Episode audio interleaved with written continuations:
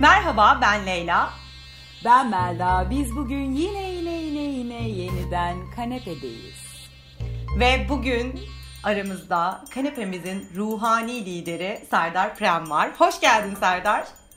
Merhaba ben Serdar Prem, hoş bulduk. Hocam gerçekten çok uzun zamandır kanepemizdeki herkes size hasret. Ne zaman Serdar hocam tekrar gelecek diye soruyordu. Biz de dedik ki hepimizin kafaları yanmışken karantinada 6. haftaya giriyorken sizin gelmenizin tam zamanı. Evet ben de 6. haftayı bekledim zaten hani bir e, şey, sindirilsin süreç diye sindirildikten sonra ortaya çıkayım dedim. Güzel bir zamanlama oldu. Teşekkür ederim tekrar davet ettiğiniz için. Seve seve her zaman. Ee, bugün aslında biz seninle tabii ki de akışta ne gelirse onu konuşacağız. Fakat bizim ruhani liderimiz olarak bizim ruhlarımızda neler oluyor bu süreçte? Biz neler yaşıyoruz? Bu insanlık neyin içine düştü? Bu koronayı nasıl değerlendiriyorsun? Yani sana aslında bir sürü sorumuz var ama biz baştan şöyle topu sana atalım. Bizim ruhlarımızda neler oluyor? Hocam sizden dinleyelim. Tamam. istiyorsanız ilk başta hani ruhlarımızda neler oluyor oradan ziyade hani bize neler oluyor oradan başlayalım. Ondan sonra zaten ruhlar gelir. İlk önce hem bedensel olarak hem psikolojik olarak bir süreçten geçiyoruz. Tüm dünya olarak sadece hani e, lokal bir süreç değil bu. Yaşam durumu aslında içinde bulunduğumuz şey. Ve çok hızlı oldu. Hiç hazırlıklı değildik buna. Hiç zaten, beklemiyorduk. Evet evet. Zaten en büyük şeyi buradan yaşadık yani. Şok dalgası buradan oldu. Şimdi istiyorsanız hani e, benim bazı deneyimlerim var. E, Asya ülkelerinde e, özellikle bu bulaşıcı hastalıklarla ilgili. Çünkü aslında biz Avrupa Batı dünyası olarak buna çok yabancıyız. Çok tanışmadık daha önce bu virüslerle ama Asya ülkeleri e, bayağı deneyimli bu konuda. Ve benim Asya'daki gezilerimde ve oradaki yaşam süreçlerimde e, maalesef bir 4-5 deneyimim var. Özellikle bulaşıcı hastalıklarla ilgili. İşte e, zaten bazı arkadaşlar biliyor Tayland'da özellikle e, ateşli hummaya büyük bir salgın ki ateşli humma da aslında bu hastalık şey bu virüsten çok daha sert bir virüs. E, öldürücülüğü de daha yüksek. Bulaşıcılığı belki bu kadar değil ama sonuçta bulaştığı zaman da bir şey fark etmiyor sana bulaşmış oluyor yani. E, ateşli hummayı işte e, yaşadım orada ve Tayland'da bunu deneyimledim. Aynı zamanda e, Hindistan'da N1H1 dediğimiz domuz gribine şey pardon Nepal'de domuz gribine e, salgınına denk geldim maalesef. Ve e, Hindistan'da da birkaç tane farklı bulaşıcı hastalıklar deneyimim var. Ve orayla ilgili baktığımız zaman Asya buna çok e, deneyimli bu alanda ve nasıl davranması gerektiğini biliyor. Ama biz Batı ülkesi olarak çok fazla buna deneyimli değildik ve virüsle tanıştık. Böyle bir salgın virüsle tanıştık. Şu anda bir tanışma sürecindeyiz. Flört ediyoruz aslında ona. Hani ben öyle diyorum. Bir flört süreci yaşıyoruz. E, bu aynı şey gibi. Hiç tanımadığımız işte hayatımıza giren bir insan gibi. E, onunla nasıl flört ediyorsak bazen bizi korkutuyorsa şu an bir korku süreci yaşıyoruz. E, bazı duygular yaşıyoruz. Ve tabii ki medyanın da bunda çok büyük katkısı var e, yaşamsal olarak. Çünkü hep negatifi verdikleri için, negatife odaklandıkları için. Çünkü negatif prim yapıyor.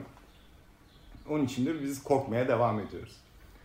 E, şu anda en büyük duygular özellikle benim öğrencilerimden de ve danışanlarımdan da gelen birincisi anksiyete, korku, bazen panik atak noktasında. Özellikle bir depresyon, küçük bir depresyon. Ama bunun büyük nedeni virüsten ziyade evde kendi başımıza kalmamızdan kaynaklanıyor. Yüzleşmek. Baş başa kaldık kendimizle. Yani hani bu şey gibi abi hani bakıyorum böyle insanlığın, insanların ya da özellikle modern hayatta insanların en tahammül edemedikleri şey kendileri. Ve kendileriyle dört duvara bir şekilde tıkılı kaldık. Çok korkutucu evet. bir şey. Hayatta tahammül edemiyoruz kendimize. Bunu nereden anlıyoruz tahammül edemediğimizi istiyorsanız bütün hani dinleyiciler ve arkadaşlar hatta siz ve ben de dahil olmak üzere buna bir bakalım sürekli kendimizi dış kaynaklarla oyalıyoruz değil mi? Hani bu bazen eğlenceli oluyor, bazen de eğlencesiz oluyor. Hani bir suçlama ya da ilişkiler olarak ifade ediyoruz. İşte hobilerimiz var, sporlar yapıyoruz, sinemaya gidiyoruz. Yalnız kaldığımız zaman flörtler ediyoruz. Tinder'lar var, şunlar var, bunlar var. Bir sürü bir sürü bir sürü hikaye var yani. Ve sürekli dışa dönüyoruz. Dışla oyalanmaya çalışıyoruz. Çünkü kendimize tahammül edemiyoruz. Onun için bu kadar dışa dönüyoruz. Şimdi ne oldu abi? Aha şu anda kendinle baş başasın. Ya da ilişkileri nasıl yönlendiriyorduk? Çünkü çok fazla da bununla ilgili bana geri dönüş oluyor. Gerçekten insanlar ilişkilerin içinde sıkışmış durumda. Hatta şey diye bir e, tanımlama var. Herhalde bu karantina bittikten sonra çok fazla boşanma davaları açılacak ya da ilişkiler bitecek şeklinde bir süreç yaşanacak belki de. Ee, istiyorsanız hani bunlardan bahsedebiliriz. Bilmiyorum ilginizi çekti mi? E, gerçekten insanın Oldukça. kendiyle kalmak zorunda kaldığı bir an içindeyiz ya. Böyle hepimiz artık sabah kendimize günaydın demek zorundayız. İşte hepimiz o düşünce gelince kaçacak deliğimiz yok. Ne düşünce geliyorsa o düşünceyi düşünüp o konuyu rafa kaldırmamız gerekiyor. Bir de şöyle bir şey olmaya başladı. 6. hafta etkisi olarak bendeki ruh halinden bahsetmek istiyorum.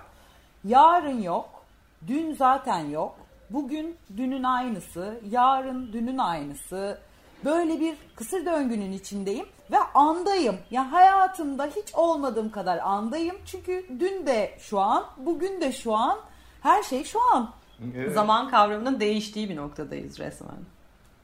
Ya işte hani biz zaten kamplarda ya da işte bazı eğitimlerde insanların bir alanın içine tıkarak ya da işte bir alanın içerisinde toplayarak bunu yaşatmaya çalışıyoruz. Hani o an deneyimli bir yere kaçamasın. Çünkü evimizin içinde ya da sosyal hayatımız içinde kaçıracak o kadar çok alanımız var ki.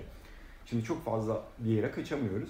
Mecburen anı deneyimliyoruz. Hani e, ne hayal kurabilirsin ki yarın ya da yarın ne yiyeceğinle ilgili ya da işte pizza mı yiyeyim bilmem neye mi gideyim bu akşam sosyalleşim şununla mı bak bitti onlar yani yok onların. Bir ajanda yok. Yok yani sadece şu an var yani hani e, bu harika bir şey bence. E, ya tek ajanda mesela balkonuma güneşin geldiği saati tespit edip o saatte o saat dilimini balkonda geçirmek. Yani ajandam güneşe senkronize. Hayattaki en sevdiğim şey. E, harika. E, zaman öldü değil mi? Hani zaman kavramı bitti bir süreç içerisinde. Evet. Zaten Sarsıldı. zamanı da insanoğlu icat etmişti. Aynen ya da işte yaşam durumları icap ediyor. İşte bir yerde çalışıyorsan sabah işte bir saatte kalkman gerekiyor, bir saatte eve gelmen gerekiyor gibi gibi buna göre kendi hayatını planlıyordun. Bunlar gitti. Peki bu ne yaratıyor? Bu hani olumlu olumsuz. Ben hiçbir şey olumlu ya da olumsuz bakmıyorum. Korona da dahil olmak üzere. Ve şeye çok karşıyım. Ya bu korona çok iyi oldu işte insanlık kendine gelecek. İşte tabiat bilmem ne canlı. Ben buna da karşıyım. Ya da işte bak mahvoldu. Ya böyle bir şey yok. Tamamen e, drama. İkisi de bir farklı dramalar kendi içerisinde. Sadece olması gereken oluyor abi. Hani olumlu ya da olumsuz neyse. Ha, kendi içimizle ilgili ne oluyor? Aslında biz bir akışa geçtik. Kendimizle beraber bir akışa geçtik. Çünkü bir insan sürekli bir şeyden, bakın sürekli bir şeyden hoşnutsuz kalamaz. Kendinize bakın, ilişkilerinize bakın. Evet şikayetler edebilirsiniz ama bir yerde biter ve gider böyle sokulursunuz o ilişkinizin içine. Ya da olumlu bir tarafını görmeye başlarsınız. Bu bizde de oluyor. Şimdi kendimize tahammül edemiyorduk ya. Hep kendimizdeyiz ya. Hep böyle bir yargılıyoruz, suçluyoruz, bir şey bir şey kendimizden sıkılıyoruz ama bir yerden sonra kendimizle barışmak zorundayız. Çünkü kendimizden başka hiçbir şey yok. Evet. Bu süreci yaşayacağız aslında. Yaşıyoruz da aslında bir şekilde. Bu ilişkiler için de geçerli. Abi istediğin kadar eskiden ne vardı? İlişkinde işte bir şey olursa, bir sorun olursa, kafan atarsa ya da duygusal bir patlama yaşarsan basardın, çekerdin, giderdin kendi evine giderdin ya da işte terk ederdin. Hadi bakayım terk et hani evde sevgilinle kaldın ya da eşinle partnerinle kaldın kavga ediyorsun hadi çık dışarı bakayım. Ya da nereye gideceğim? Hani anlatabildim mi? Mecburen orada uyum içerisinde ya da kendi alanını yaratma oyunları oynuyoruz evin içerisinde. Ve uyumlanıyoruz, kendimizle uyumlanıyoruz. Aslında bize sorun gibi görünen şeylerle yaşamayı öğreniyoruz bir şekilde de. Bu da bence iyi bir şeyler süreç. İyi bir çıkarım bence bu taraftan. Evet. Evet. Ama maalesef şu anda hani e, Türkiye'de de dünyada da örneklerini görüyoruz. İnsanlar e, evet aynı evin içerisinde hapsolmak durumunda kaldı. Özellikle ilişkilerde, evliliklerde e, ciddi bir şiddetin başladığıyla alakalı da üzücü ve can sıkıcı haberler de geliyor. Yani uyumlanmanın dışında maalesef bu süreci şiddete dönüştüren çiftler ya da insanlar ve aileler de oldu. Ya bu kaygı seviyesinin artmasıyla kaynaklı ve de aynı zamanda kaçacak yeri olmadığı için belki içerisindeki o e, duyguyu dışarı çıkartıyor ve buna bir hakkı olduğunu düşünüyor falan filan bilemiyorum oradaki alt motivasyonunu ama şu an böyle bir durumda var maalesef. Evet. bir sürü insan kişisel zaman kazandı kendiyle baş başa kalmak için ama bir sürü insan da kişisel zamanını kendiyle baş başa kaldığı o anları kaybetti aslında bu süreçte. Orada aslında bir e, biz hepimiz içimize yöneliyoruz şöyle böyle diyoruz ama bir sürü insan anne baba çocuk işte belki babaanne anneanne kalabalık aileler ya da işte ev arkadaşları şunlar bunlar bir grup insanda kendiyle hiç kalamadığı bir şeyin içine hapsoldu ki onlar için çok üzgünüm. Evet yani ben tabii ki bundan bahsederken bu bir fırsat. O fırsatı herkes görecek anlamına gelmiyor bu. Birçok insan o fırsatı göremiyor. Ee, bu fırsat tam bir şeye dönüşebiliyor. Ee, sıkıntıya ya da işte biraz önce bahsettiğimiz gibi o şiddet ya da içeride olan o birikmiş agresyonların dışa vurulma. Aslında e, bir şey değişmiyor. Eskiden de vardı o.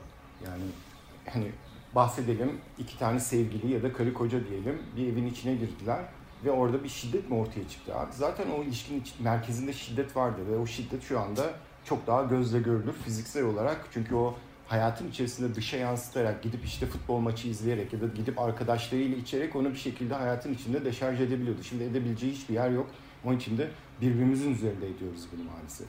Ee, öyle de bir hak görüyoruz. Nedense o ne hakkıysa onu da bilmiyorum ama. E, bu bilinç seviyesiyle ilgili maalesef. E, bu bir fırsat. Herkes de bu fırsatı değerlendirecek diye bir şey yok. O da bir başka gerçek yani. bir başka Değerlendirse de çok iyi olur tabii. Tabii değerlendirse Onu da ekleyelim. Bundan sonraki süreci için iyi olur. Çünkü hani e, biz koronayla belki şu anda karşılaştık veya tanışıyoruz ama korona 3,5 milyon yıl önceden beri burada. Yani bizden daha yaşlı. Hani bu dünyada biz... Bana dokunmayan korona bin yaşasın. Dedik bugüne kadar ama artık dokunuyor. Dokunacak. Bundan sonra çünkü globalleşti. Her şey globalleşti. Virüs de globalleşti. Hani sadece e, bu doğada her şey globalleşiyorsa virüs de globalleşiyor abi. Yani. Biz en son Leylam'la tam şu bölümü çekiyorduk arkadaşlar. Globalleşen dünyada globalleşen flörtler. Lakin Şimdi uluslararası uçuşların da durmasıyla birlikte global dünyada globalleşen flörtlerin yerini globalleşen virüsler aldı. Ve maalesef bir süredir sadece bunu konuşuyoruz. Evet, e, hani ben sonuçta kendi sosyal medya hesabımdan da çok fazla koronadan bahsetmiyorum. Çok fazla virüsten de bahsetmiyorum. Benim için hani e, çok yabancı olduğum bir şey değil virüs. Hani hem ateşli hummayı yakalanmış hem de e, domuz gribi gibi salgınlar hani çok daha ağırdı bu virüsün sürecinde. Bu, bunlar bunlar olmuş koronada pek fark etmez diye düşünüyorsun ya. Yani bana koymaz. Bana koymaz. Ben onu da atlatırım. Hayır at, atlatırımdan ziyade bu gerçeği ben yıllar önce yüzleştim bu gerçekle. Hani bazı virüsler var ve bunların insanoğlu e, aciz ve ilaçları yok. Bunu yaşamak zorundasın abi. Hani yaşıyorsun. O yani. zaman Şöyle bir soru soracağım. Biz bunu e, insanoğlu batı, batı olarak daha yeni yaşıyoruz ama sen ilk karşılaştığında ne düşündün? Yani hani burada çok ciddi bir çaresizlik hissi var insanların mesela yüzleşmek zorunda olduğu. Senin sürecin nasıl olmuştu? Ee, ben ilk başta şöyle bir yorumum oldu. Koronavirüsü işte bir yayılmaya başladı. İlk başta şey SARS gibi hani ve diğer e, Asya virüsleri gibi e, çok şey düşünmedim hani dünyaya bu şekilde yansıyacağını düşünmedim ama daha sonra baktım ki geliyor. İş, iş çığırından çıkıyor. iş çığırından çıkıyor evet. Bu virüs biraz fazla dişil. Çok yay, yayılmayı çok seviyor. Çünkü e, bu virüs bu arada dişil bir enerji. Hani ondan da bahsedelim daha sonraki daha. Aman kadınlara evet. kadınlara bir şey gelmesin kadınların Ka- kadın başına değil, böyle. Bak yine, bak bak yine yanlış şey yapıyorsun. Kadın demedim dişil dedim yani. Dişil. Hocam ben Cins... ilişkiler cinsellik tantra 101 bölümüne gidiyorum. Onu dinleyip geri geliyorum o zaman. Aynen öyle. Tekrar en baştan başlayalım. Ve e, sürece baktığında ilk şeyim şokum şu oldu. Ya ben 3,5 senedir e, inzivadayım, evdeyim. Yani şu an siz karantinada insanlar şu an nasıl yaşıyorsa ben 3,5 yıldır öyle yaşıyordum. Ve 2020'nin başında şöyle bir karar almıştım. Artık inzivadan çıkıp e, süreç olarak hem bilgiyi hem e, paylaşımı açmaya ve workshoplar falan organize. Sonra bir baktım bütün dünya inzivaya girdi. Ya dedim ben daha yeni çıkmıştım yani herkes girdi şimdi. Hani benim ilk tepkim buydu koronaya yani. İnzivaya girmek diye e, yorumlamış Serdar Hocam karantinaya girmek. Güzel. Bence güzel bir bakış açısı bu da. Bence bu bir inziva. Hani ben evet aslında bakınca öyle yani. Evet, evet. Doğada e, dışarıda inzivaya yani kendi içinde inzivaya girdi. Biz otomatikman gelince iyi oldu yani. Benim bir sorum daha var. Şu anda e, seni de gene e, sosyal medyada da görüyoruz çoklukla. Dijital bir hocamız oldu. Evet, Bu virüs sayesinde de. Bizim için çok iyi çünkü yani başka türlü sana ulaşamayacaktık zannediyorum ki. O yüzden de e, bu süreçte mesela sana çok soru geliyordur. Sanırım bununla baş etme şekli biraz zorluyor. O yüzden de senin yaşadığın geri dönüşler neler, insanlar neler konuşuyorlar, neler soruyor. Ben hani geneli e, anlamak adına soruyorum şu anda bunu. Yani işte e, hani bana gelen sorular birkaç alanda bir hani kişisel gelişimle ilgili kendine dönüş için hani bu süreci nasıl en faydalı şekilde ya da kendime dönebileceğim, kendimi keşfedebileceğim en düzgün şekilde nasıl değerlendirebilirim soruları oluyor işte çalışmalarda ve diğerlerinde. ilişkilerle ilgili çok fazla soru geliyor. Özellikle hani e, işte sizler belki e, kendi evlerinizde aileden uzak birçoğumuz öyle inzivaya girdik ama bazıları anne babasıyla girdiler bu inzivaya. o, o çok sert olabiliyor onlar için. E, anne baba ilişkilerinde özellikle birçok soru geliyor. Süreci nasıl yönetebilecekleriyle ilgili. Ve duygularla ilgili özellikle biraz önce bahsettim ya korku, suçluluk, Özellikle biraz önce çok fazla bana şiddetle gelmedi ama sen de bahsettin ve o da bir gerçek aslında. Şiddetli bir gerçek. Ve özellikle insanlar bir şeyle yüzleşti. En çok da onunla ilgili soru geliyor bana. Çünkü herkesin daha önce bir fikri vardı. Çalışmadıkları zaman 24 saat onlara ait olursa onu ne kadar kaliteli geçirebilecekleriyle ilgili bir fikri vardı. İşte kendilerine işte yoga yapacaklardı, eğitimleri vardı, kitaplar vardı raflarda duran ve okunmak istenen işte bekleyen belgeseller, filmler vardı ya da işte hobileri vardı. Şimdi kaldılar evde hiçbirini yapmıyorlar. Ve orada bir çöküş yaşadılar. Yani. Herkes ekmek yapıyor. Herkes, herkes fırıncının torunuymuş. Herkes ekmek yapıyor. Evet yani tatlılar, ekmekler kopuyor şu anda yani. Herkes oh, mutfağa her... buldu kendini. Böyle evet. annelerin yaptığı eski altın günleri gibi evler. Baya böyle kısırlar, börekler, çörekler havada uçuşuyor.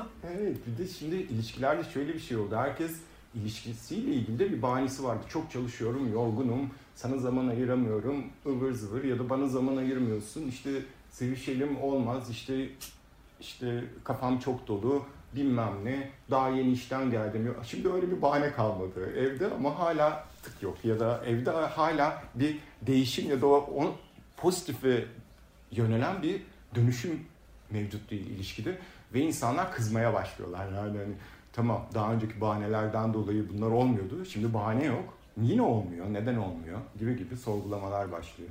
Bu tarz sorular geliyor evet. Hocam hazır böyle seks max demişken ben hemen bir şey sormak istiyorum. Seninle daha önce çektiğimiz bölümlerde bu tantrik ilişkilerde ayrı yataklarda yatıp işte birbirini manyetik olarak tekrar çekim gücünü kazanmakla ilgili şeyler konuşmuştuk. Şimdi bu karantina sürecinde 24 saat aynı evde karantinada olan bir çift için soruyorum bunu. Nasıl tantrik pratikler yaparak bu sıfırlamayı, bu manyetik alanı oluşturmayı sağlayabilirler? Ya da ne bileyim yani bu cinsel hayatını hareketlendirmek isteyenler, sıkılanlar birbirinden falan ne yapsınlar? Hazır zaman da var. Nasıl bir şey takip etsinler? Ne bileyim Kama Sutra kitabını alıp tek tek pozisyonları mı denesinler? Yani ne yapsınlar? Bir, bir şey önerir misiniz? Tamam yani hani baktığımız zaman ilişkiye hani aynı evin içinde tabii ki e, şu anda tam full bir karantina sürecinde değiliz. Hani benim danışanlarım var ve özellikle bunu deneyimlemeye çalışıyorlar. Haftanın üç günü evliler ve e, ayrı evlerde yaşıyorlar ve bu karantina sürecini belli zamanlar içerisinde beraber geçiriyorlar. Onlar için bir sorun yok ama hani ekonomik şartlardan dolayı aynı evin içinde geçirmek zorunda olan çiftler için birkaç tane e, şey öneride bulunabilirim. Birincisi e, tamamen bu hani sexual bir pratikten bahsetmeyeceğim. E, özellikle ilişkilerini şifalandırabilecekleri bir pratikten bahsedeceğim ki onu en son canlı yayınında da ilişkilerle ilgili olan canlı yayınında da verdim.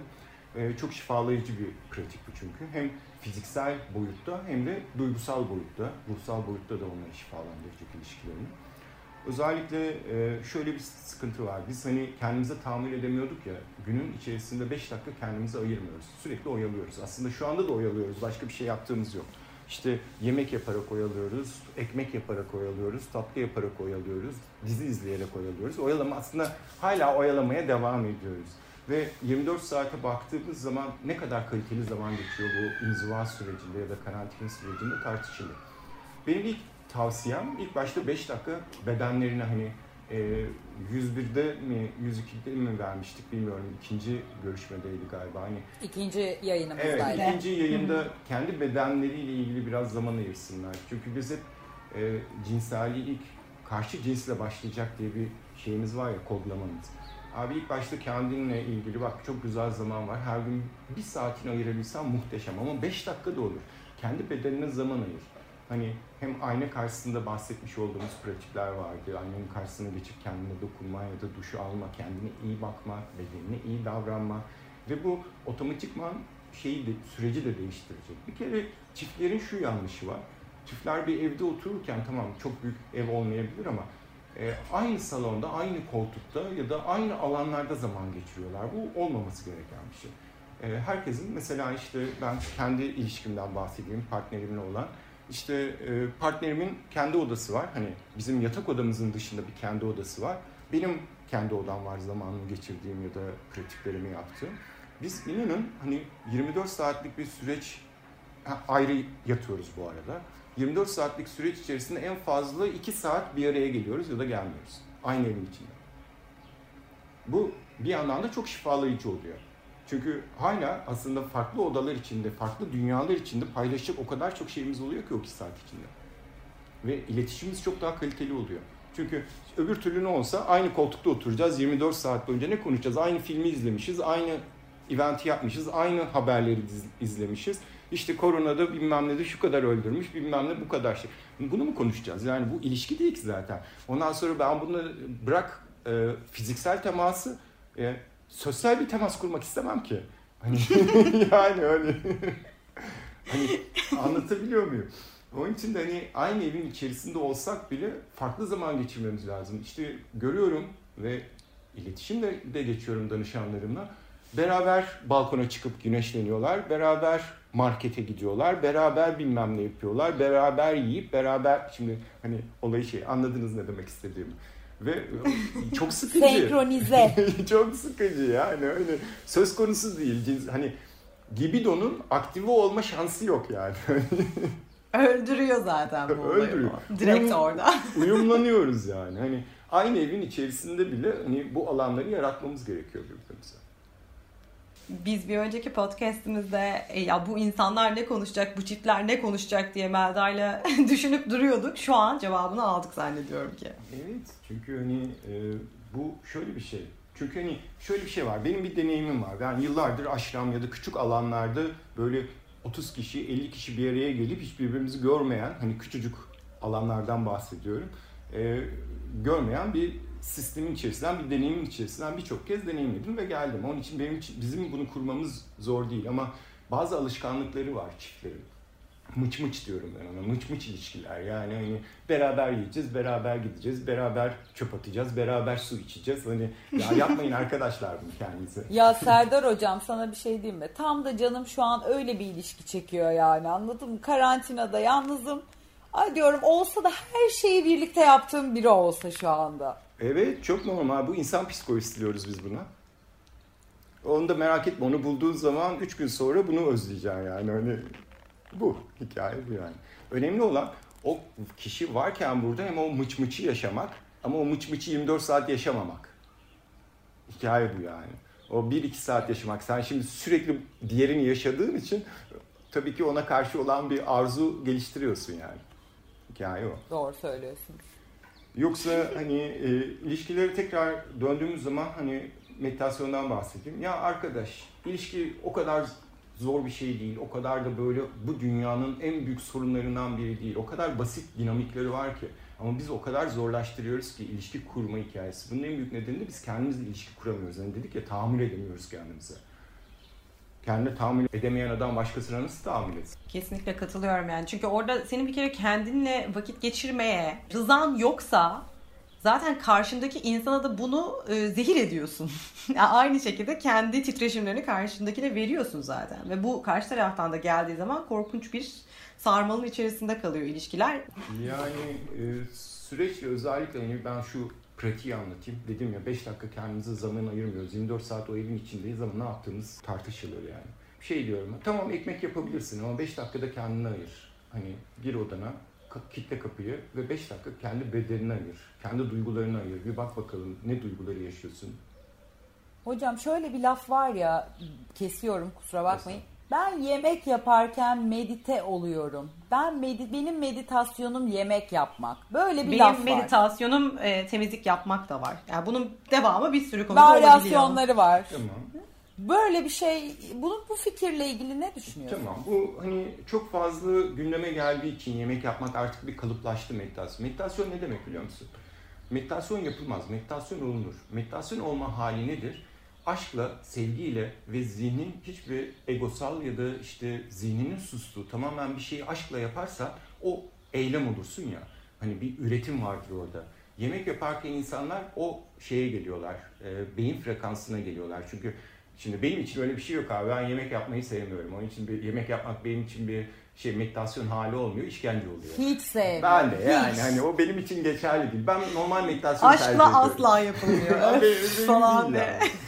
hani bazı insanlar da çiçekle uğraşırken mesela hani bitkilerle uğraşırken bunu yaşar. Evet o adamın meditasyonu bitkilerle uğraşmaktır, toprakla uğraşmaktır. Öbürünün meditasyonu yemek yapmaktır. Birinin meditasyonu da sevişmektir. Yani o kişiden kişiye değişen bir şey. Bir şeyi aşkla yapıyorsanız o meditasyondur zaten. Evet yani doğru söylüyorlarmış. Devam edebilirsiniz bunu kullanmaya. Tamam. ee, insanların kendine 5 dakika zaman ayırması, minimum 5 dakika hani gün içerisinde. Bunun şöyle bir süreci var. Bu sadece kendilerine değil, ilişkilerine de bunu ayırması gerekiyor. 24 saat içerisinde bir aradayız ama kaliteli hiç zaman geçirmiyoruz. Zaten asıl sorun bu. Hani e, libidoyu ve yaşam enerjisinin birbirine olan çekimi özellikle e, nötrleyen ve e, düşüren en büyük nedenlerinden biri bu.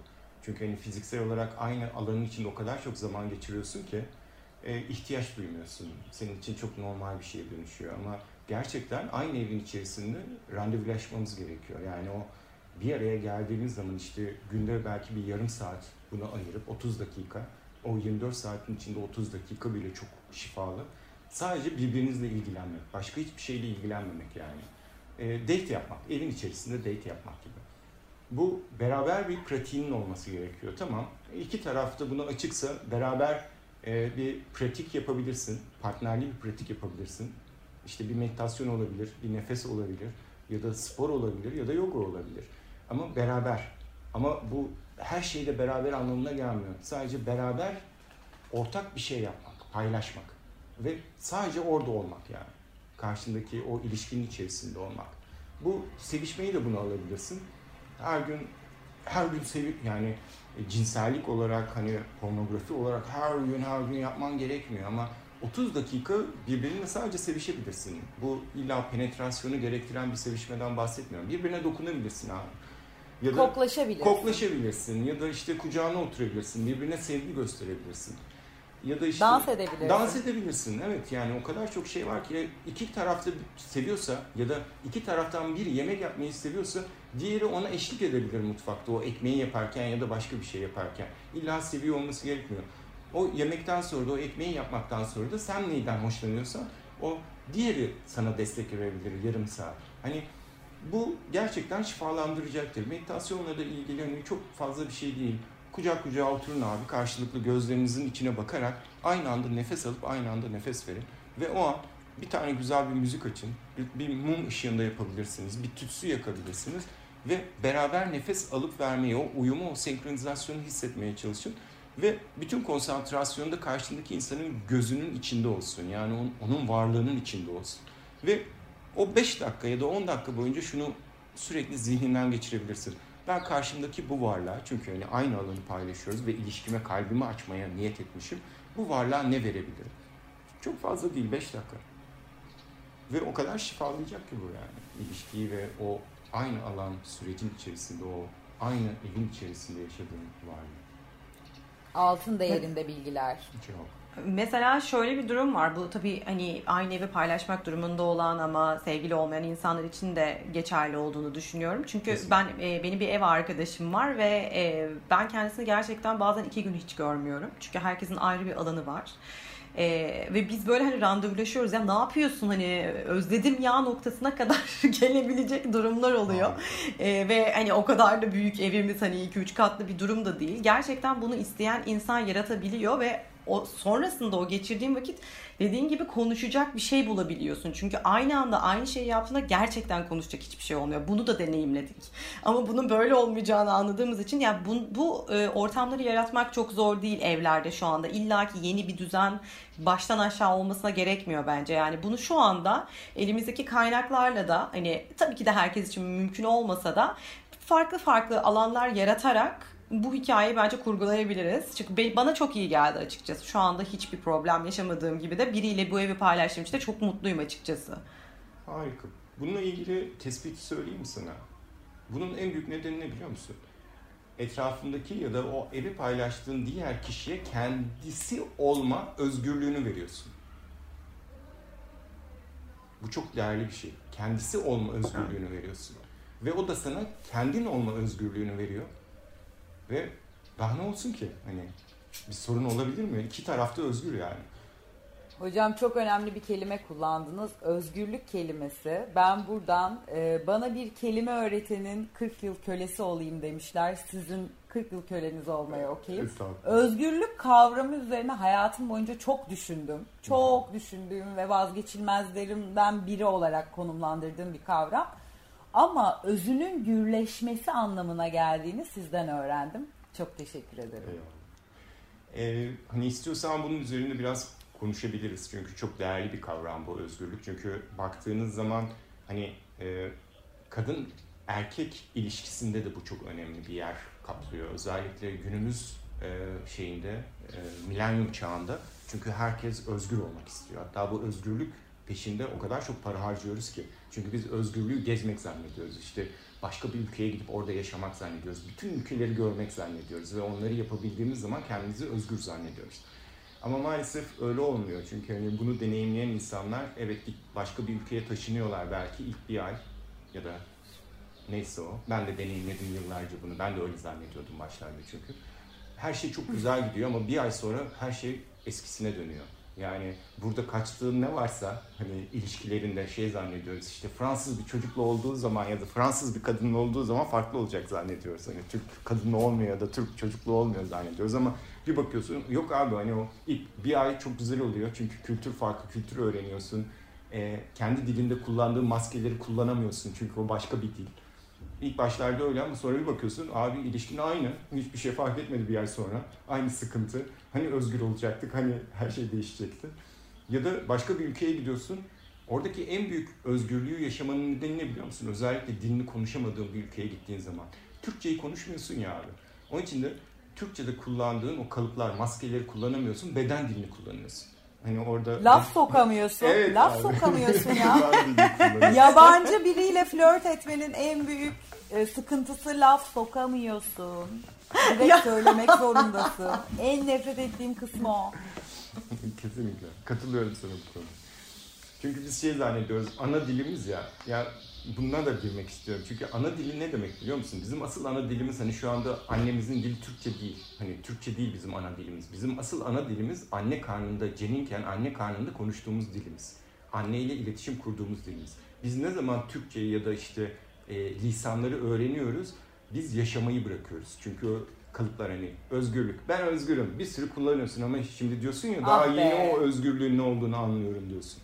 Çünkü o kadar kalıplar olarak zihne yapışıyor ki onlar yaşamıyorsun, kalıpları kullanıyorsun. Onun için biz kendi dilimizi kullanmayı bıraktığımız zaman ilk yaşadığımız şey, hiç dil bilmediğimiz bir ülkeye gittiğimiz zaman ilk yaptığımız şey bilinçaltından sezgisel ve beden dilini kullanmaya başlıyoruz. Anne anne karnında olduğu gibi. Onun için de çok özgür hissediyoruz orada kendimizi. Ta ki kalıplar oluşmaya başlayıncaya kadar. Ve ee, özgürlük işte kendi deneyimimde yıllarca ben de yurt dışında yaşadım, gittim, kaçtım Türkiye'den. Hani bir sürü şey oldu. İşimden ayrıldım özgür olabilmek için. Yıllar içerisinde şunu fark ettim yani deneyimlerimle. Özgürlük bu değil ve özün gürleşmesi eğer bir yerde öz gürleşemiyorsa istediğin kadar ister Mars'a git, ister işte Amerika'ya git, ister Hollanda'ya git, isterse en özgür ülkeye git. Olmuyor. Özgür olmuyor. Sonuç gene aynı. Hani derler ya istediğin Özün gürleşecek. Evet, özün gürleşecek. Ve ilişkinin de olmazsa olmazı bu abi. Bir ilişkide özün gürleşemiyorsa, genişleyemiyorsa, kendini geliştiremiyorsa o ilişki seni ne yapıyordur? Darlıyor. Darlıyor. Darlıyor. Darlıyor. Çok İstersin- duyulan bir İsterse Brad Kelime. Pitt olsun yani. Ya da Angelina Jolie olsun. tabii canım. Hocam ben bir şey daha sormak istiyorum. Şimdi dedik ki bir arada olanlar işte nötrleniyor, işte cinsel olarak çekimleri bitiyor. Onu heyecanlandırmak için şunları yapın, bunları yapın. Bir de ayrı kalan çiftler var.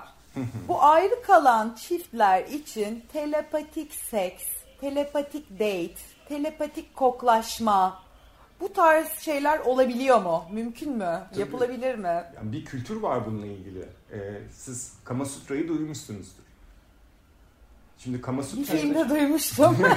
Kama Sutra'nın Kama Sutra'nın nasıl hikayesini biliyor musun? Hani Kama Sutra'yı biz böyle e, özellikle işte pozisyon zenginliği, fanteziler, şunlar bunlar hani bir sürü bir sürü kafamızda bir fikir var işte süreçle ilgili. Aslında Kama Sutra bizden çok daha tutucu bir kültürün e, ürünüdür. E, hani bu İslam, dini ya da işte üçüncü dünya ülkeleri mesela Hindistan Hindudur ama onlar bizden de tutucudur filan tutucu ülkeler. Ve Kama Sutra böyle bir ülkede çıkmıştır. Ve hikaye nedir biliyor musun? Ee, tabular çok fazla. Kadın ve erkekler bir araya geldiği zaman iletişim kuramıyorlar. Bir kadın bir erkekten hoşlanıyor, erkek de kadından hoşlanıyor. Ama bir iletişim kuramıyorlar. Bunun üzerine ne yapıyorlar biliyor musun? Mesela Sayfa 37. bir çemberdeyiz. Düşünün bir çemberde oturuyoruz. Orada bir e, sosyalleşme durumu var. Ve burada bir kedi var. Adam kediyi alıyor kucağına ve hoşlandığı kıza bakarak kediyi okşuyor. Ve kadın da kendini kedinin yerine koyuyor. Ve o şeyi empati olarak o dokunuşları, o teması direkt kendi bedeninde hissetmeye başlıyor. Ve orada bir libido artışı ve orada bir haz olgusu oluşmaya başlıyor. Ve hatta ileri bir seviyede erkekler aşık oldukları kadınlarla cinsel teması yaşayamadıkları için işte genel evleri ya da bu tarz yerler var. Gidiyor ve bir kadınla beraber oluyor ya da kadın tabii kadınlar için böyle bir alan yok o zamanki toplumda ama erkek gidiyor kadınla beraber oluyor ve tamamen beraber olduğu kadını tamamen imgeleme ve hayal gücü olarak aşık olduğu kadın olarak sevişiyor onlar. Ve şöyle bir inanışları var onların ve onu o şekilde seviştiği zaman aşık olduğu kadın bunu hissedebiliyor. Hmm. Yani tabii şey demiyorum. Ay zoom çok alın bir tane zoom alın bir tane Çok hani seksist. kedi e, okşayın demiyorum ama hani hikayenin içerisinde e, biliyorsunuz hani yıllardır sanal seks, I, e, ICQ oluştuğundan beri, teknolojisi kurulduğundan beri ülkemizde hani oluşan bir hikaye var. E, bununla devam edebilirler bilemiyorum. Peki hocam bu Kama Sutraların, e, bu tarz hani telepatik sekslerin oluşmasının sebebi kültürel durumlar olduğunu söylediniz biraz önce. E, Yani şimdi bu durumda şu anda yeni bir kültür oluşuyor, yeni bir sosyal yapı oluşuyor. Bazı şeylerin kökten değiştiği bir süreçteyiz. Dolayısıyla bu seks hayatını da ilişki hayatını da mutlaka etkileyecektir. Buradaki gelecekteki yerini nasıl görüyorsunuz E, peki? Seksi mi ilişkinin mi? Seksin. İkisinin de sormuşken ikisi Ya de diyelim. şey var. İlişki özellikle e, bir evrim atlayacak, bir dönüşüm yaşayacak. Hani bu bir evrimleşmeye doğru mu gider onu bilemiyorum ama hani bir dönüşüm yaşayacağı garanti. E, şu anda insanlar ilişkileriyle ilgili gerçekten bir sorgulama sürecindeler aynı zamanda. Hani kendileriyle ilgili bir sorgulama olduğu için otomatikman bu ilişkileriyle ilgili de bir sorgulamaya dönüşüyor. Ve hayatlarındaki ilişkiler, mevcut olan ilişkiler ya bir yere doğru dönüşecek ve evrimleşecek ya da bitecek. Çünkü biz şunun farkındayız. Kendimizi tanıdıkça e, etrafa yaydığımız enerji ve e, arzu ya da neyse onun adı ne istediğiniz gibi tarif edebilirsiniz. O rezonans da değişecek ve o rezonans e, eğer karşındaki ilişkide bulunduğun kişi o şekilde dönüştürebilirse yani o da seninle beraber genişleyebilirse ya da dönüşebilirse birbirini tamamlayabilecekler ve devam edecekler ilişkilerine. Bazıları da birbirlerinden kopma süreci yaşayacaklar. Çünkü insanlar gerçekten şu anda benim gördüğüm, bana gelen sorularda ilişkilerini gerçek anlamda sorgulamaya başladılar. Kendilerini sorgulamaya başlayarak tabii ki öncelik olarak. Yani çünkü şöyle bir şey oldu. Evet bu adam haftada biz 2-3 kere görüşüyorduk bu adam ya da bu kadınla. ilişki gidiyordu ama aynı evin içinde baktık ki biz hiç anlaşamıyoruz. Yani hiç uyum gibi bir şeyimiz yok ve beni e, gerçekten tatmin etmiyor bu ilişki. Hani özlem çünkü daha önce özlem oluyordu, başka bir şey oluyordu. Bir şekilde yuvarlanıp gidiyordu ilişki. Şimdi o ilişkilerin çoğu bir şekilde dönüşecek ya da bitecekler. Bu noktada evet insanlarda ilişkilerde bu süreç korona sürecinden sonra başka bir algı başlayacak. Şöyle bir algı başlayacak. Ben tekrar bir karantinaya girersem öyle bir sevgilim olmalı ki o karantinayı gerçekten keyifli bir şekilde atlatabilmeliyim yani. Hani key, keyif Kriter aldığım. bu olacak yani. Karantinada olsa okey miydi? Beraber hani bir evin içerisinde tıkındığım zaman gerçekten uyum içerisinde mutlu olarak hani uyum içerisinde bahsettiğim şey aynı Harmoni. şeylerden zevk alman, aynı şeyleri yapmandan bahsetmiyorum. Çünkü hani ben partnerimle hani hiçbir şekilde aynı şeylerden zevk almıyoruz yani. Hani o beyaz sever, ben siyah severim. O işte bir muz sever, ben elma severim. Hiçbir şeyden. Ama farklı. meyve seviyorsunuz ikiniz de. Ya meyve seviyoruz. Yani Önemli olan o. Daima şundan bahsediyorum ama keyifli zaman geçiriyoruz. Yani birbirimize o alanı tanıyoruz ve saygılıyız ve gerçekten eğleniyoruz beraber zaman geçirirken de. Bu e, birbiriyle uyumlu olmayan e, alışkanlıklarımıza rağmen.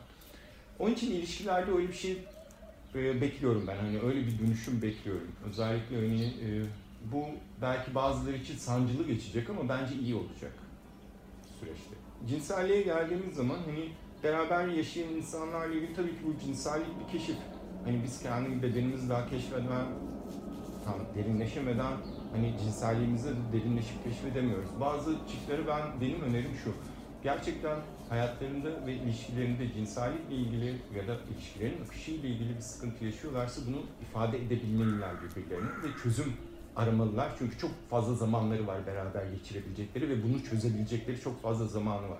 Eğer şu anda bunu çözmezlerse ve bunu faydalı bir şekilde dönüştürmezlerse tekrar korona günleri bittiği zaman eski haline döndüğü zaman e, bu fırsatı kaçırmış olacaklar. Ben bu süreci bir tık daha geleceğe taşıyarak bir şey sormak istiyorum. Mesela şu anda doğan bebekler e, Harvard Üniversitesi'nin açıklamasına göre önümüzdeki 3 yılda gene sosyal mesafeye özen göstererek yaşamaya başlayacağız ve birinin yeni doğmuş bir bebeğe mesela benim bir arkadaşımın çocuğunun bebeğine dokunmam 3 sene boyunca mümkün görünmüyor ve o çocukları o bebeklere sadece anne babaları dokunacaklar ve dokunulmaz bir 0-3 yaş yaşamış bir nesil geliyor. Bu nasıl Harika bu nasıl olacak. olacak? Bu öyle olmalı. Biz zaten yanlış yapıyoruz. Bebeklere dokunulmaz. Hani bebekler o kadar mıncırılmaz. Annesi babası dışında ki babası bile değil. Özellikle hani annesi dışında çok fazla temas etmemiz gerekiyor. Şimdi e, bizim yanlış bir sürü bilgimiz var. Yani biz o çocukları özellikle o hani sevdiğimizi zannediyoruz ya. Yani gidiyoruz, kendimizi tatmin ediyoruz. İşte o saf haline, kendi bebekliğimize dönüyoruz ya da içimizdeki o anne duygusunu onunla yaşayıp uzaktan şey yapıp tekrar gidiyoruz. O çocuğa birden bir şeyi boşaltıyoruz ama sürekliliği yok o çocuk için onun. Çünkü yoksun, gittin. Bir saat sonra gittin. Belki bir ay boyunca gelmeyeceksin oraya. Bir sürekliliği yok. Onun için o çocuğu negatif etkiliyor zaten. Bu harika bir şey oldu. Dokunmasınlar abi. Dokunmayın bebeklere zaten. Şimdi hani annelerde de şöyle bir kavram var. Bebeği ne kadar seviliyorsa o kadar iyi. Hani bebeğini sevmeyeni sevmez mesela. Yani hani böyle Bir skor olarak En görülüyor bu bebek biraz daha anneler arasında.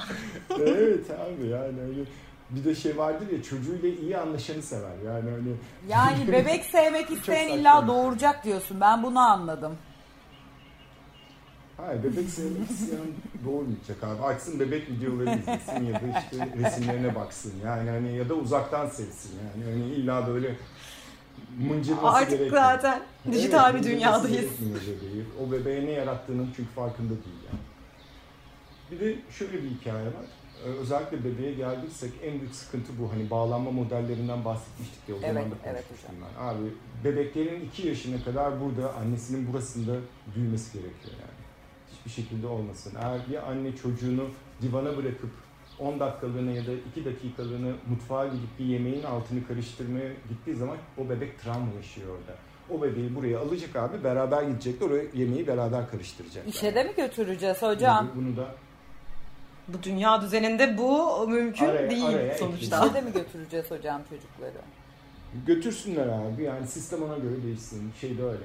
Doğrusu bu. Tibet, Nepal bu böyle. Bu. bu Anarşi. yani. Tarlaya gittiği zaman kadın Adamlar önceden adamlar önceden yaşamışlar virüsü Yani- biliyorlar herhalde. Sağ- Öyle alışmışlar artık. Bahsediyorum. Şimdi sürece gittiğimiz zaman daha ileri boyutta inanın bu virüs ya da bu deneyim bizim için değil. Bizler işte atıyorum 28'in üstünden bahsediyorum. 29, 30 bunun üstünden bahsediyorum. Bu deneyimi biz neremize götüreceğiz ne evrim yaşayacağız bu deneyimle? Bir şey yapamayacağız. Bu 6 yaşında, 7 yaşında, 10 yaşında, 15 yaşında, 18 yaşında ya da daha küçük şeyde deneyimleyenler büyük bir dönüşüm yaşayacaklar ileride. Çünkü bunu hayatlarına koyacaklar ve böyle bir deneyimleri var abi. Karantina deneyimleri var. Bir virüsle bir deneyimleri olmuş olacak. Ve onlar için önemli aslında bu deneyim.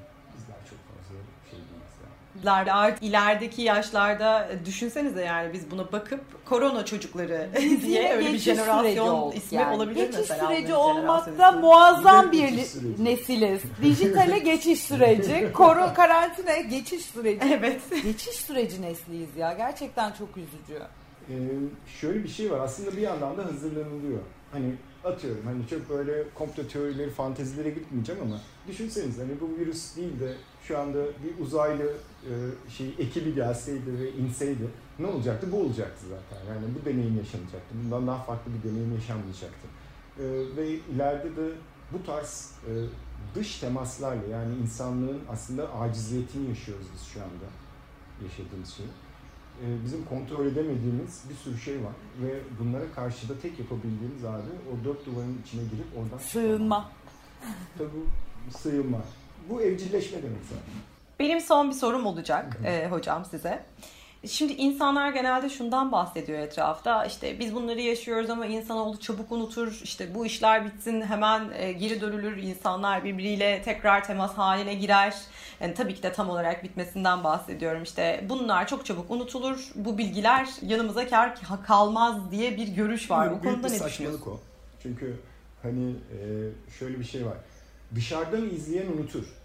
Deneyimleyen unutmaz. Şimdi depremle ilgili örnekler veriyorlar. Çok çabuk unuttuk. Ya o Gebze'de depremi yaşayan unutmadı ki sen unuttun. Hani e, sen Adana'da izleyen ya da işte atıyorum tamamen şey örnek vermek için ya da işte Muğla'da, Bodrum'da o Gebze depremini ya da e, Gemlik depremini uzaktan deneyimleyen unuttu. Benim babam 12 yaşında Vartu depremini yaşamıştı. Evin içerisine gelmiş 60 yaşında adam. Evin içerisinde ben koltukta otururken ayağımı şu şekilde salladığım zaman bağırır çağırır çeker giderdi. Yani o unutmadı. Yani şimdi biz bunu deneyimliyoruz. Biz unutmayacağız. Ha evinde hiç o koronavirüsüyle akrabasına bulaşmayan, e, sevdiklerine bulaşmayanlar evet bunu unutabilirler. Ya da işte o güvenli alanında. Ama bunu deneyimleyen ki çok fazla insan var onlar unutmayacaklar. Ki bence bu koronanın e, insanların yaşam şeklinde çok kalıcı etkileri olacak. Mesela veba salgınıyla insanlar salgın hastalıklarla kanalizasyon teknolojisini icat etmişler. İşte biz bir süredir açık ofislerde yaşıyoruz. Son 20 senedir ne kadar az duvar o kadar iyi gibi bir fikirle e, medeniyetimizi kuruyoruz. Ama şimdi göreceğiz ki aslında izolasyon her anlamda çok kıymetli olacak. Herkes artık ufacık alanlarda tek başına çalışmaya başlayacak. İşte e, mesela seramiğin icadı bir yüzey, bak antibakteriyel bir yüzeye sahip olmaktır. Bir sürü yeni materyale sahip olacağız. Virüs tutmayan şöyle böyle. Yani biz aslında bu sürecin ardından insanoğlu bu deneyimlerle yepyeni keşifler yapacak, yepyeni layoutlar oluşturacak, bambaşka yaşam şekilleri çıkacak. Ben e, profesyonel olarak da insanların hayatına bu koronayı almak zorunda olacağını, hatta böyle yönetmelikler falan çıkacak. Yani deprem yönetmeliği nasıl var? Korona yönetmeliği olacak, virüs yönetmeliği olacak. Bambaşka bir yaşam şekline geçeceğimizi pratikte de, devlet düzeyinde de her anlamda da düşünüyorum. Katılıyorum ben sana. Ben de Melda'nın dediklerine katılıyorum ve hakikaten burada mesela şeyi konuştuk. Biraz daha çok fazla haberlerin içinde olmamak gerekiyor, biraz daha kendimize çekilmemiz gerekiyor gibi gibi konular var ama hani Melda'nın dedikleri de kesinlikle doğru. Bu süreç e, çok çok fantastik şeylere şahit oluyoruz her birimiz, her birey dünyada aynı anda hep beraber biri birinden daha e, şanslı değil gerçekten şu aşamada ve bunları da aslında takip de etmemiz gerekiyor. Yani o, o, o balansı nasıl kuracağız bilmiyorum. Çünkü insan olduğu için tüm bu bilgiler ve bu değişim bence çok fazla. Yani alışık olduğumuzun çok dışında bir e, adaptasyon sürecine e, bir kere maruz bırakıldık. Bir anda böyle bir şey ortaya çıktı. Bunu yönetmek açıkçası çok zor oluyor. En azından benim açım. Uzak mı durmak yani. gerekir yoksa bu çağda bunları takip etmek mi gerekir? Bu adaptasyonu nasıl ayak uydurabiliriz? Çünkü gerçekten bunun hızı çok fazla. Hani bir durulur mu onu da bilmiyorum ama hani Emel'den dediklerine bakılacak olursa ve kesinlikle yüzde yüz katılıyorum. Pek durulacak gibi değil. Bundan sonraki bütün senaryo sanki bunun üzerine yazılmış gibi devam edecek. En azından uzun bir süre. Yani şöyle bir şey var. Biz asıl hani hikaye hep yaşadığı, dünyanın böyle büyük krizlerde yaşadığı süreçten sonra bir çıkış dönemi yaşamış. Yani bu dünya savaşları da dahil olmak üzere 1918'deki İspanya e, salgını da dahil olmak üzere. Aslında savaşı bitiren bir salgın. Ve dünya özellikle Birinci Dünya Savaşı'ndan sonra çok farklı bir noktaya evrimleşti. İnsanlık çok farklı bir noktaya evrimleşti. E, bunda da öyle olacak ama bunun en büyük nedeni de ekonomik. Yani biz şimdi koronadan ziyade özellikle koronanın etkisi yavaş yavaş hani normal hayatlar dönüştüğü zaman bir e, ekonomi farklı bir yere evrimleşecek. E, algı farklı bir yere evrimleşecek. Ve o ekonominin getirdiği bir sürü şey dönüştürecek aslında hayatımızı. Öncelikler değişecek. Tüketim hepsi alışkanlıkları değişecek. Hepsi, hepsi, hepsi. Ve hepimiz evet. değişimi kucaklamak zorundayız arkadaşlar. Kesinlikle. Yani ana andaki mevcut olanı direnmemek gerekiyor ve çok hızlı bir şekilde adapte olmak daha az acı çekmene şey yapar, e, doğurur. Onun için de hani daha fazla acı çekmemek için bu acıdan kastım işte korkular duymak, işte anksiyeteler yaşamak, şiddetler oluşturmak filan ızdıraplar yaratmaktan bahsediyorum. Bunu çekmemek için bir an önce anın mevcudiyetini ve olana direnmemek gerekiyor. Onu kabul etmek gerekiyor. Koronayı kabul etmek. Koronanın yarattığı ekonomik durumu kabul etmek ve koronanın bir sonraki yaratacağı eylemi kabul etmek. Tamam mı? Çünkü hani burada tabii ki bazıları için çok şeydi yani tuzunuz kuru öyle bir şey yok. Herkes ekonomik bir kriz. Bütün dünya ekonomik bir kriz yaşıyor. Yarın ne olacağını hiçbirimiz bilmiyoruz. Zaten buranın verdiği bilinç bu ne olacağını bilmiyorsun. Acizsin abi. Bir virüs bak ne noktaya getirdi. 1918'de de getirmişti. Şey zannediyordun. Biz artık teknoloji falan bunu çözeriz zannediyordun. Yok çözmüyor. İşte SARS virüsünde de böyle oldu. Ebola'da da, AIDS'te de kanser hala devam ediyor. Yani hani biz aciziz. Bunu görüyoruz. Şu anda bunu deneyimliyoruz.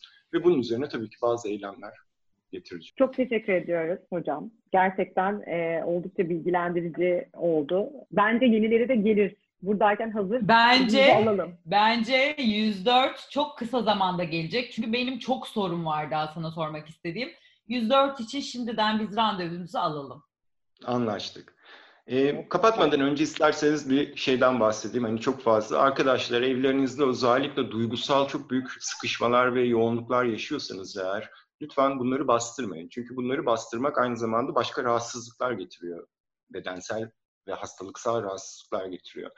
Yapabileceğiniz en iyi şey bakın meditasyon olmazsa olmaz. Çünkü kendinin özellikle nefesinle zihnini durdurabileceğin ya da zihnini dönüştürebileceğin en iyi tekniklerden biri. Bir sürü Zoom programı var. Bir sürü meditasyon hocasının ya da işte spiritüellerin ne isim veriyorsan ona açtıkları şeyler var. Gir bir tane eğitimine ve pratiklerini yapmaya başla. Bu bir. İkincisi, büyük duygusal şeyler yaşıyorsan lütfen içine atma. Çünkü içine atman demek o gerçekten negatif bir alan yaratıyor içerisinde ve bir sıkışma yaratıyor. Ve özellikle bu dönemde içine atmaman gerekiyor. Bu şu anlama gelmiyor. Gidip karşındaki insana, çoluğuna, çocuğuna, eşine, partnerine ya da işte annene, babana bunu dışarı çıkartman ya da onlara göstermen, eylem olarak onlara yansıtman anlamına gelmiyor. Eğer gerçekten çok büyük böyle öfke krizleri yaşıyorsan bir tane yastığın olsun. Gerçekten git döve o yastığı yani. Hani gir odaya ve paramparça et o yastığı. Hiç önemli değil. Sen parçalanma, yastık parçalansın. Önemli olan o. Çünkü o öfke ya da o tarz duyguları attığın zaman sen içeriden parçalanıyorsun. Ve içinde onu dışarı, duygunun doğası dışarı çıkmaktır. Bırak onu dışarı çıksın. Ondan sonra bakarız hani bu duyguya nereden kaynaklanıyor, ne oluyor, meditasyon iyi mi geliyor ama ilk başta bu duyguyu bir dışarı çıkarmaya. Korku lütfen hepimiz korkuyoruz. İnsan doğasında var bu korku ama daha önce de ben bahsettim bunu e, kendi hesabımda. Biz ölümden korkmuyoruz. Biz yaşamaktan korkuyoruz. Bizim asıl sorunumuz bu. Biz özgür olmaktan korkuyoruz. Çünkü bize bazı sınırlar verdiler ve bu sınırların içerisinde güvenli yaşayabildiğimizi söylediler ama öyle bir şey yokmuş. Çok korktuk. Çünkü biz yaşamaktan korkuyoruz. Doğadan korkuyoruz. Yaşam enerjisinden korkuyoruz. Tamam mı? İlişkilerden korkuyoruz. Aşktan korkuyoruz. Kendimizle yalnız kalmaktan korkuyoruz. Yaşamaktan yani korkuyoruz. Ölümden korkmuyoruz ki. Çünkü ölümün ne olduğunu bilmiyoruz. Onun için de korkmuyoruz aslında baktığın zaman. Ama yaşaya, yaşamaktan o kadar çok korkuyoruz ki. Onun için lütfen arkadaşlar bu yaşamak demek küçücük alanlarda da yaşayabilirsin. 3 metrekarelik, 5 metrekarelik alanlarda da yaşayabilirsin. Hapishanelerde insanlar küçücük alanlarda yaşıyorlar. Avukat olanlar var. Kendiyle bir Shira Aurobindo, bir Hintli adam, e, aç şeyde hapishanede aydınlanmış bir adam. 2 metrekarelik bir koğuşunda aydınlanmış bir adam. Yani burada nerede olduğunun önemi yok. Önemli olan şu. Sensin. Ve yaşam. Onun için yaşamadan korkmaman gerekiyor. Kendinle yüzleşmen lazım. Tamam mı? Bu çok güzel bir fırsat. Yaşamak için bir fırsat. Ve kendini tekrar değerlendir, yıllarını değerlendir. O heba ettiğin yıllarını değerlendirebilirsin. Ya da o boşu boşuna harcadığın yıllarını değerlendirebilirsin. Bir kendine bak. Kendini Vallahi gör. kanepemde aydınlandım. Şu an bir aydınlanma yaşadım.